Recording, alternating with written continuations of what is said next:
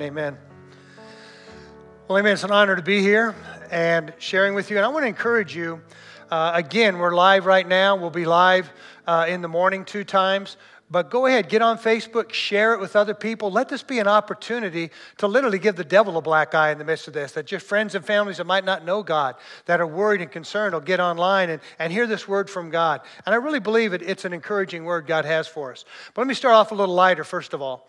There was a guy that was walking down the sidewalk past an insane asylum. And as he's walking past the, the fence, he hears on the other side of the fence 13, 13, 13. And this has got him curious, but he can't see through a fence. And he walks around, he finally finds a little hole in the fence.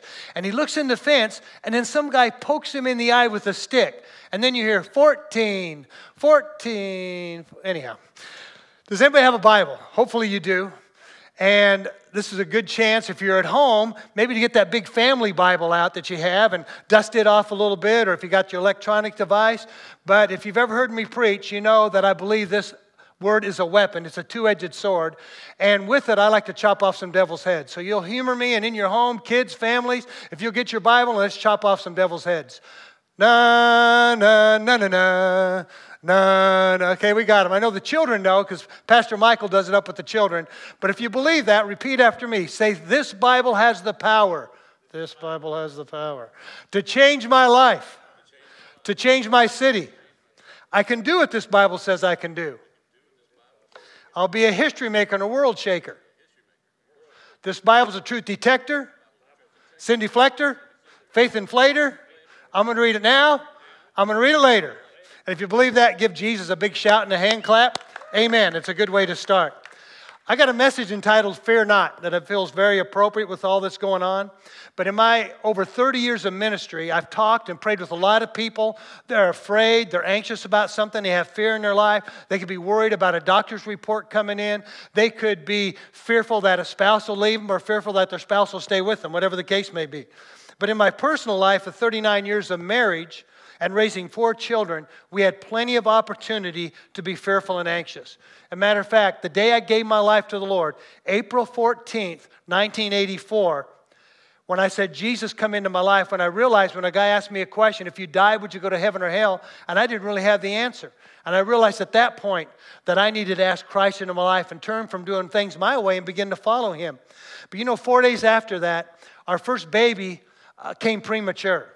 Our daughter Amanda was born two and a half. And I realized at that point that I needed to ask Christ into my life and, and turn from doing things that they would tell us, they take CAT scans, they say, Your baby's not going to walk or talk, so there's going to be complications, so you need to be ready.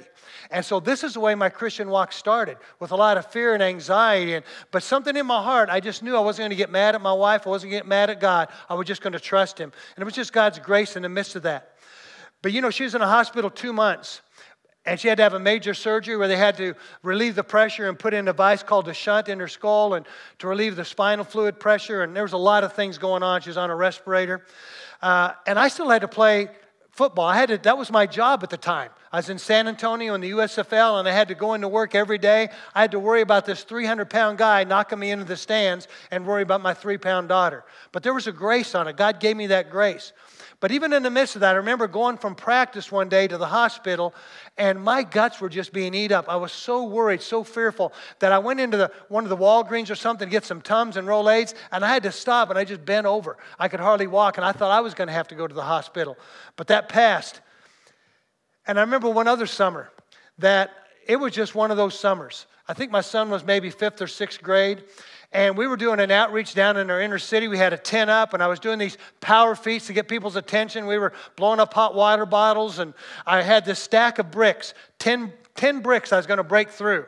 And I didn't really set myself up right. And when I hit that thing, it didn't break all the way and I felt some pain. I just kind of held my arm there and I kept kind of preaching and doing an altar call. And I came to church that next morning and I was believing God that it was going to be all right and I could worship with one arm. But by the end of that service, I went to the emergency room and I found out when they x rayed, I'd broken my arm.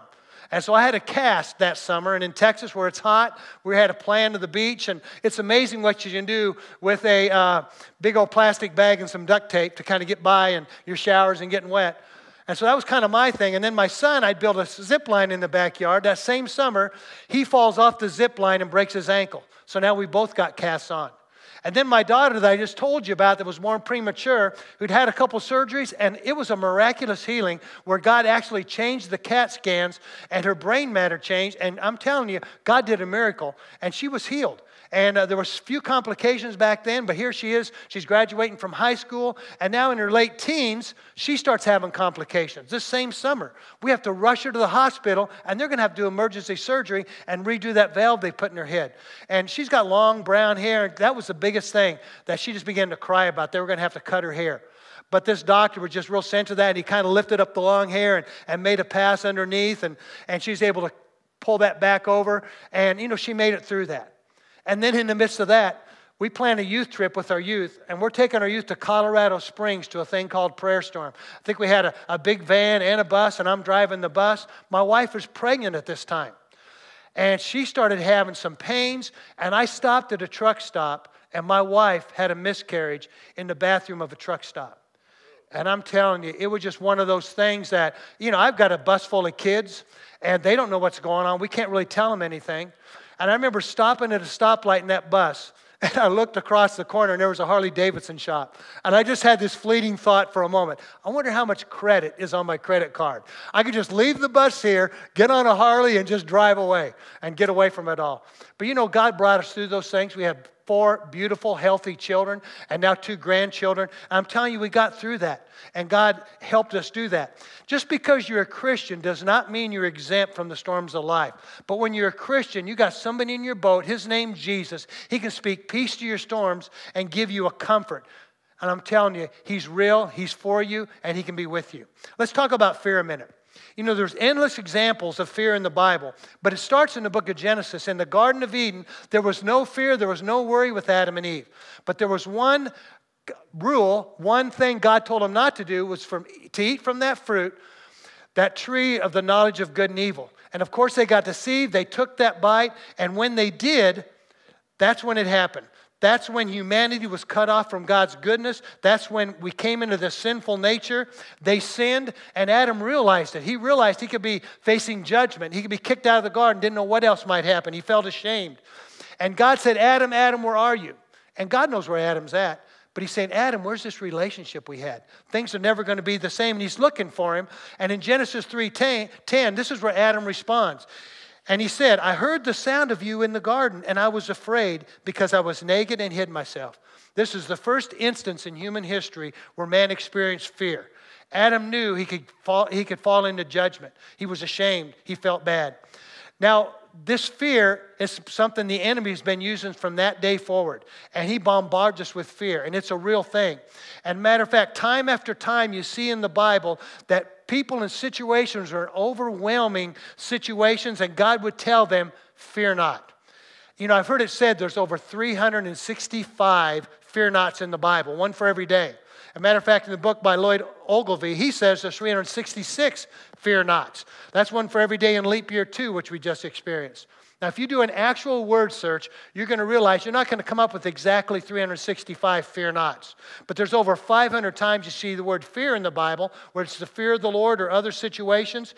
But when you expand the search to verses encouraging us to receive God's peace, His strength when we're worried or when we're anxious, now you've got a lot of scriptures. But here's the good news there only needs to be one scripture from God that says fear not. And I'm telling you, if God says it, you can take it to the bank. You know, we're in a war. There's a spiritual battle going on. Just first of all, this virus, it's nothing you can see, which makes it very, very difficult. You don't know if that person touched that person, who touched this person, who touched this thing that you touched. It's nothing you can see. And I tell you, it's a lot like the battle we're in. It's an unseen battle. There's a man, a person, a spirit being named Lucifer.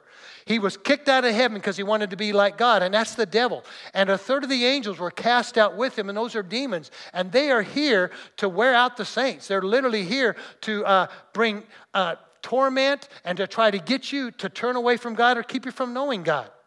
But it's more than ever that we need to understand spiritual warfare. The church needs to learn how to fight and realize we've been given every weapon to see victory. We've been given the Word of God. We've been given angels to minister our needs. We've been given the blood of Jesus. We've been given uh, all this massive weapons that are spiritual weapons to help us have the victory.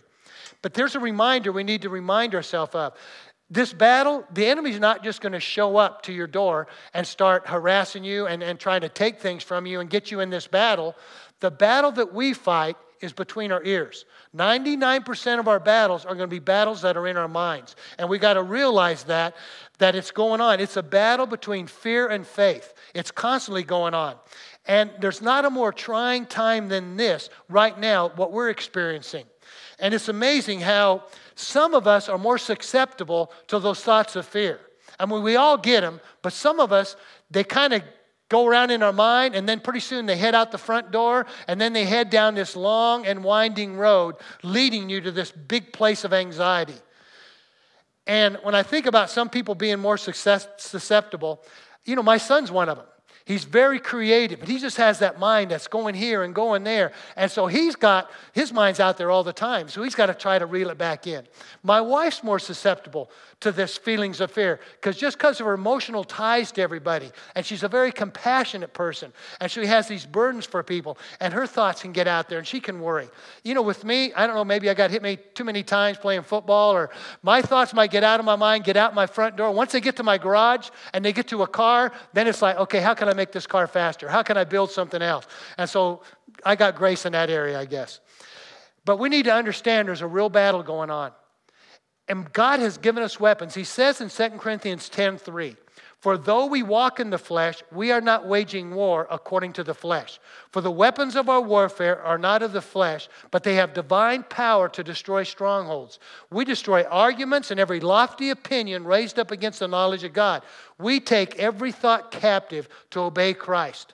I'm telling you, there's a war going on in your mind, and you got to literally take those thoughts prisoner. It's a war, and you got to get those thoughts that want to run out there, and you got to pull them back in. Take them captive, take them prisoner. Okay, we're coming to the part of the message where I have a word that I'm going to give you.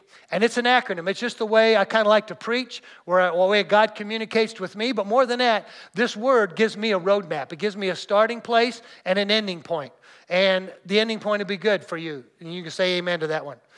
But there's a word that I'm going to use. Matter of fact, if you guess this word first on our live feed, the actual Church on the Rock Facebook one, I got a $25 gift card for you, or you can trade that for my giant mega roll of toilet paper that I bought. It's about $21.50, I think I spent on that one. But so you got to start thinking of this word right now. It's a very current word that we haven't heard for up to about seven months ago. A few months ago, we started hearing this word. No, it's not the name of a beer. It's a little shorter, it's five letters, but it might be related to that word. And it's actually a word that's five letters long that starts with the letter C and ends in a number. You're getting closer. Hey, if your kids guess it, you got to give them an extra treat, okay? And so we're going to wait on this Facebook feed a little bit, but it's a word, I'll give it to you right now COVID. C O V I D, COVID 19. And when you hear this word now, first of all, it's going to help me to have a roadmap, but it's going to help you. What the enemy meant for bad, God can turn to good. So you hear this on the news, you're going to immediately think COVID. That letter C stands for cast your cares on Him. Say that to your neighbor in your house. Say that to your child. Say that to your dog or cat. Say, cast your cares on Him. All right? 1 Peter 5 7. It says, casting all your care upon him because he cares for you. Casting all your anxiety upon him, he cares for you. You know, I've got a Spirit filled Life Bible that's dated back from 1997. I actually lost one, and Stephen Karen Davis bought me another one when we were at the Brownsville Revival. And there's a footnote in this scripture in the Spirit filled Life Bible, and it's the Greek word merimna. All right, that word merimna is the word for care. Casting all your care, your merimna, that means divide your mind. So that means those things that are dividing your mind, those anxieties, those distractions, those burdens, those worries, those things that come in and want to take your mind this way or that way to make you anxious beforehand or unnecessarily. Those things we got to fight against because we deep down we realize we have a father that loves us, a father in heaven wants to meet our daily needs and our special needs. And there's this battle going on. And here's the interesting thing about this verse. First of all, First Peter, who wrote that? See if your kids can give you that answer. Uh, it's kind of a clue just in the name. Peter wrote that. Very good, Pastor John. He came up with that one. And uh, give him a little treat, Steve. Peter the fisherman wrote this book. He uses the word cast. Now, this is the Greek word epiripto, and that word is only used. Oh, I got to stop right now. I see the answer on the screen. The person that got the word was Sherry Quinn, one of our Atlanta uh, small group leaders, one of our elders, and his wife. So they're going to get that gift certificate for guessing the word COVID. Now, that word cast, Peter used Epiripto is only used one other time and is in the scripture in Luke where they cast their garments on the colt that Jesus was riding in on. They threw their garments on there. Now, I got this little illustration from Sean McAvee. Now, imagine you're Peter. You're in this boat fishing in this vast body of water, and now you don't fish with a fishing pole with a rod and a reel, but instead you have this tangled, twisted mass that's your net. It's heavy, it's burdensome, it's hard to work by yourself, but even so, you take this soggy, cumbersome thing and you fling it away from you. You cast it out and throw it upon the sea and you leave it up to providence. That net represents our cares, our anxieties, whatever's weighing you down. You're not supposed to carry it in the boat. That's not what it's for. And believe it or not, it has a purpose. When you take this twisted mass of cares and you throw it in the mighty arms of God that you can trust, what happens then? Well, let's check on those cares. Go ahead, haul up the net. Chances are it may be full of fish. Is it possible that that simple act of tossing away your cares could bring an abundance back to you? Did humbly offering up your net to someone keeping you afloat bring back a yield of met needs? What would have happened if you just kept that heavy tangled mess that you fretted over and kept it in your little boat? You know, what do you got in your life right now that's tangled? Is it your finances, your marriage, singleness, work, health, a dried up spiritual life, a combination of the above? Remember this that He cares for you. Let that soak in a minute. Take that twisted thing off your shoulders, cast it out into the ocean. You can trust God. Admit that your net mending is not really doing that much good catching fish, anyhow. So really toss that thing out there. Let it, let it land upon him. And don't even ask why, because Peter tells us why. He said, God cares for you. That's why you need to do this. And then when God calls to check on those things, that uh, those cares you threw out there, just be pre prepared for what comes to the surface. The very things that meant to entangle you, tangle you turn into a blessing and provision when it's given to the Lord. Well, that's good, Pastor Mike. Could I hear that again? I'd love to. The very things that were meant to entangle you turn into a net of blessing and provision when it's given back to the Lord. So the C is cast your cares on Him. The O is offer up praises and thanksgiving. Let's say that together. Offer up praises and thanksgiving. Praise and thanksgiving, it opens up your heart, causes your joy to well up in your spirits. And the word tells us that praise and thanksgiving are kingdom keys that open up doors to his courts, allowing us to enter into his presence. Psalm 100 Enter his gates, gates with thanksgiving and his courts with praise. Give him thanks, bless his name. Praise the Lord for who He is. See, as you read through Scripture and you start to write down His qualities, His attributes, His mercy, His faithfulness, His patience, His everlasting love, you praise Him for a character, Develop that habit of praise in your prayer time. Psalm 51, it says, Lord, open my lips and my mouth, and I will declare your praise. Psalm 119, seven times a day I will praise you for your righteous rules. See, your soul strengthened in the process of praise because praise will cause your faith to grow. And as it grows, you suddenly realize that the God you're serving can do anything, nothing's impossible for him. And those mountains that were so big begin to be smaller in the presence of the Lord. Then you got to thank Him for what He's done, thank Him for what He's going to do, and in all your ways acknowledge Him, and He'll make your path straight. He really will.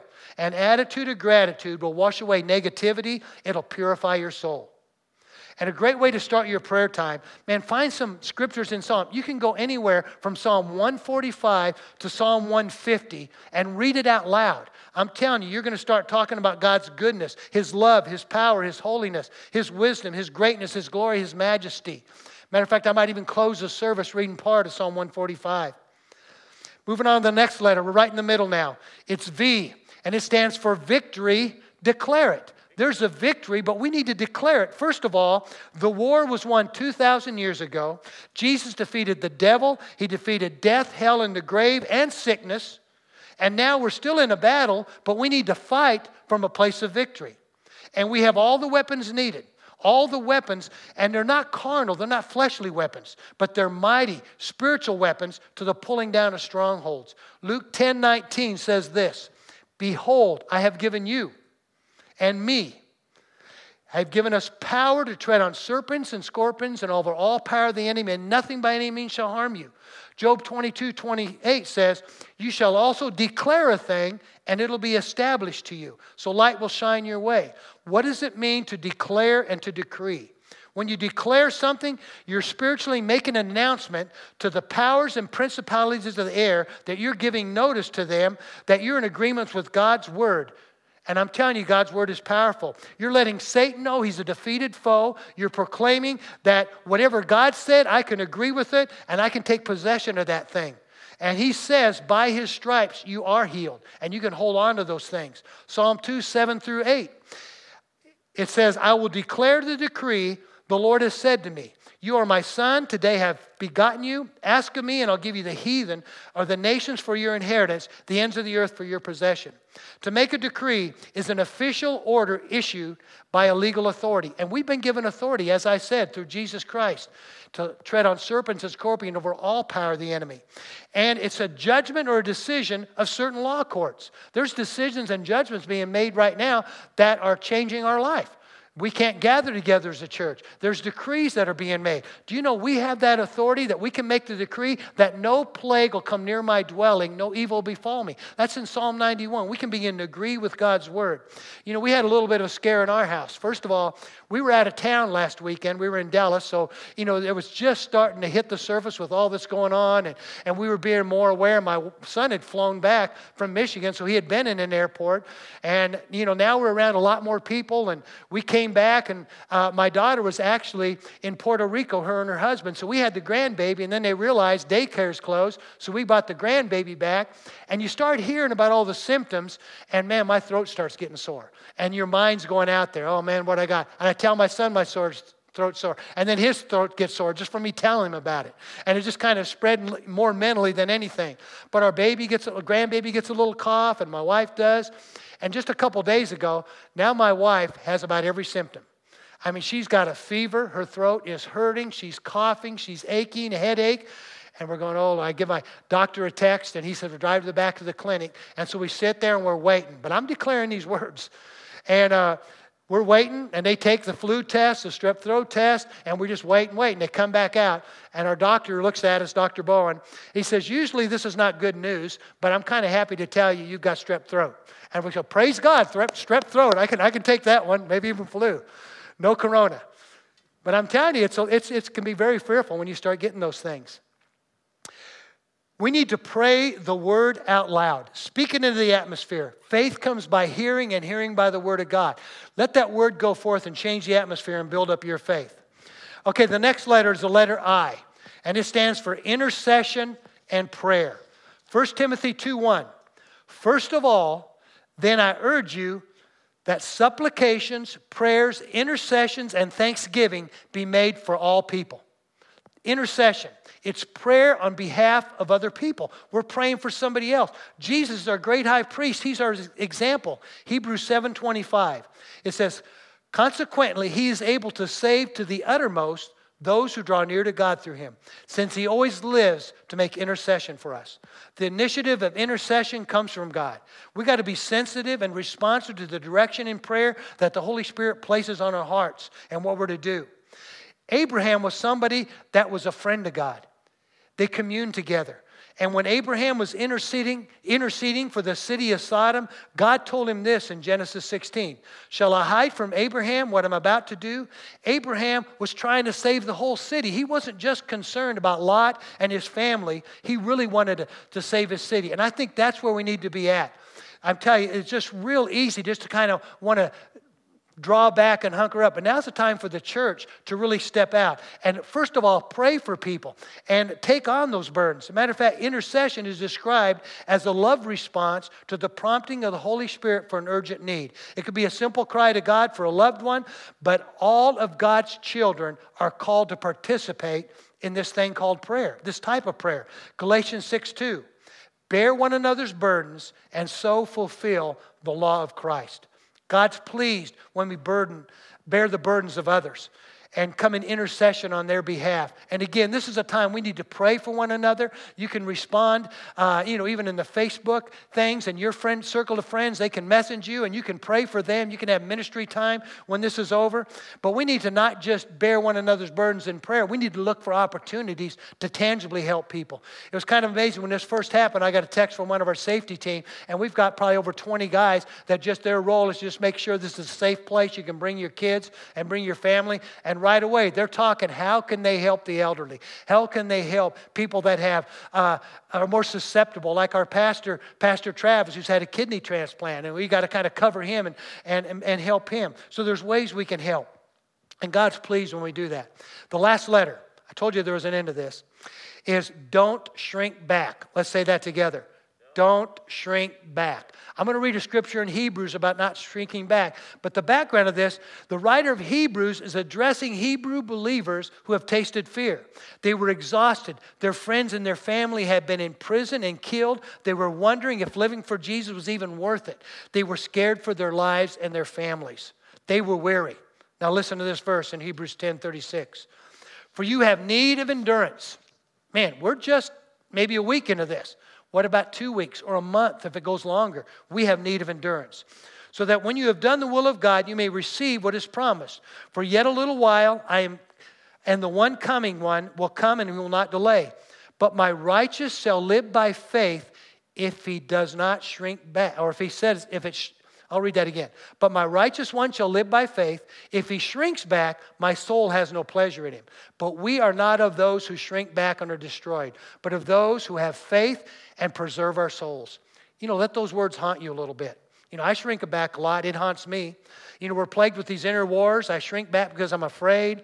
I don't trust myself, or I'm confused what God exactly wants me to do. Or when I figure out what He wants me to do, I'm afraid I can't do it, or I have too much to do and I can't accomplish it. You know, we shrink back because we're afraid.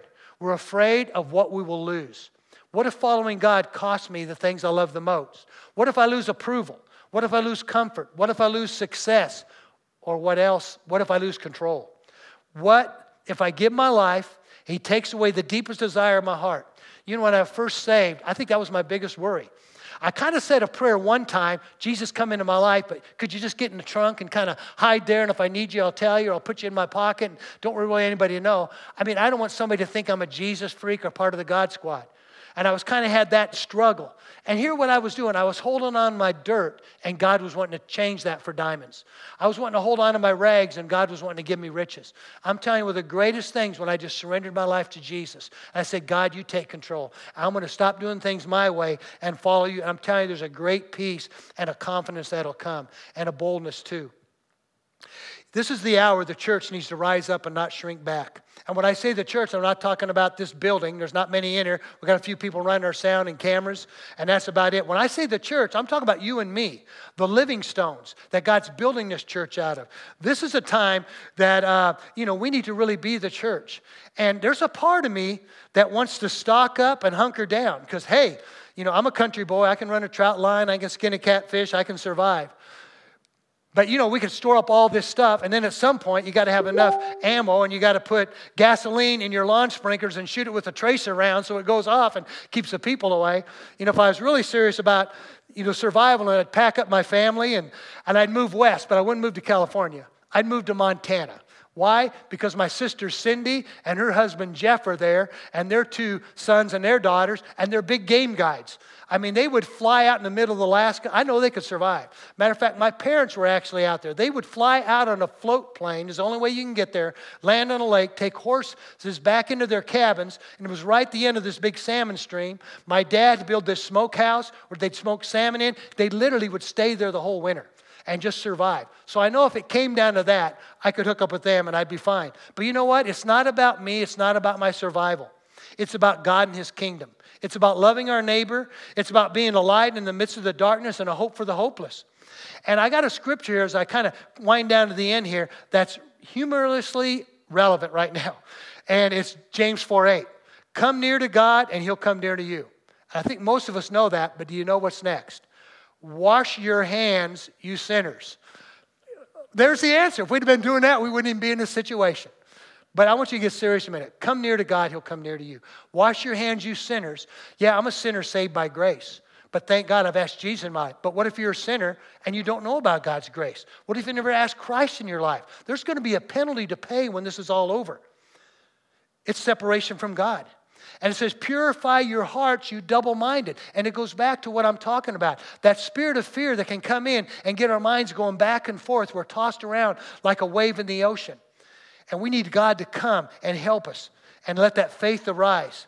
And we need to do our part as a church, as Pastor John has just explained before. You know, we're not going to gather, we're going to follow our, our government authorities, and we want to be a, a part of the solution, not a part of the problem. And we're going to do that part. And when it says doesn't, don't assemble together, we're not going to do that, but we're still assembling together. We're assembling together right now. We have the power right now to actually reach more people than when we sit in here. We've got the opportunity, every one of us, to share this message, every one of us to do a live feed of some sort, every one of us to call our neighbors and really be bold about what God can do for us and help us through the situation. And here's my prayer for America. And this is a scripture I found. The Lord helped me find in, John, in, Jeremiah 33 6. And I want this to literally be a decree. It says, Behold, I will bring health to it. I will bring to it health and healing. I will heal them and reveal to them abundance and prosperity and security. Think about that a minute. Uh, we're being aware now that America has become too dependent, even on some other countries that don't believe like we do. And it's that don't believe in religious freedom. But it's kind of sad right now because even in America, there's a battle going on for religious rights and religious freedom. But I want to make this declaration, and you make it with me as I declare this over America in Jeremiah 33 6. Behold, I will bring to it health to America and healing. I will heal them and reveal to them abundance, prosperity, and security.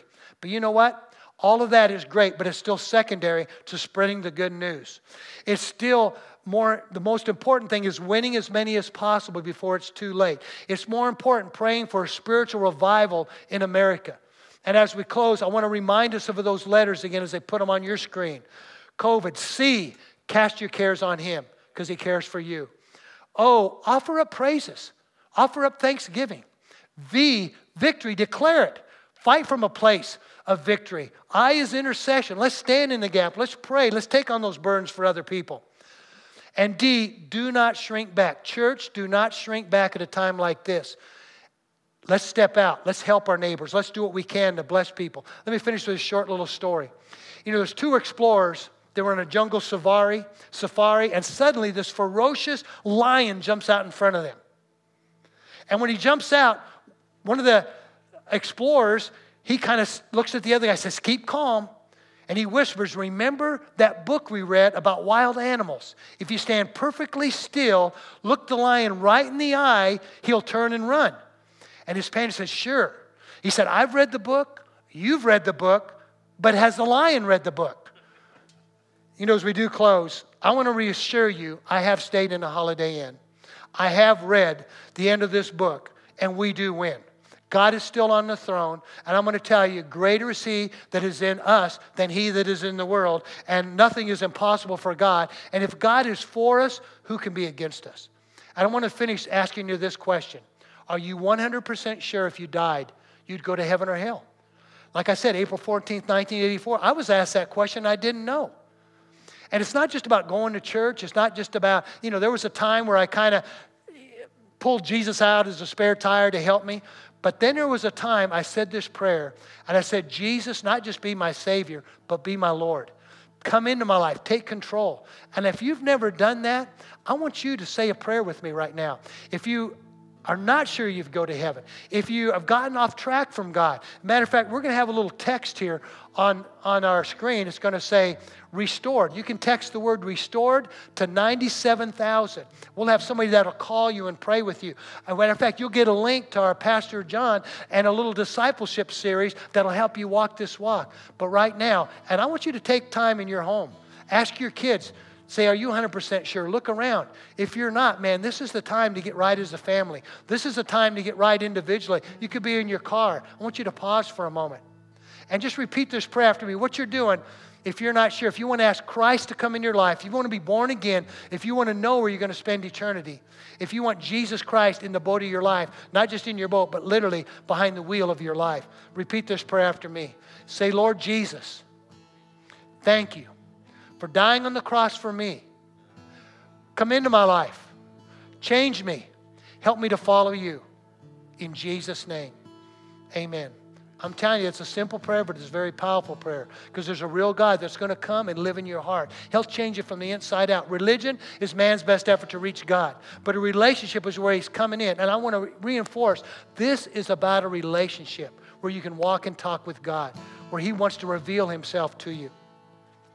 And this is also a time that you ought to realize more than ever you need to be a part of a local church. Man, if you've been away from your local church, get back in it right now. And I know we're not meeting right now, but man, I'd start connecting with those people. And if you're not part of a church, man, we'll give you an opportunity right now online to be a part of our church. Just check, just text COTR, that stands for Church on the Rock, to 97,000. And when you do that, you're going to become part of a family.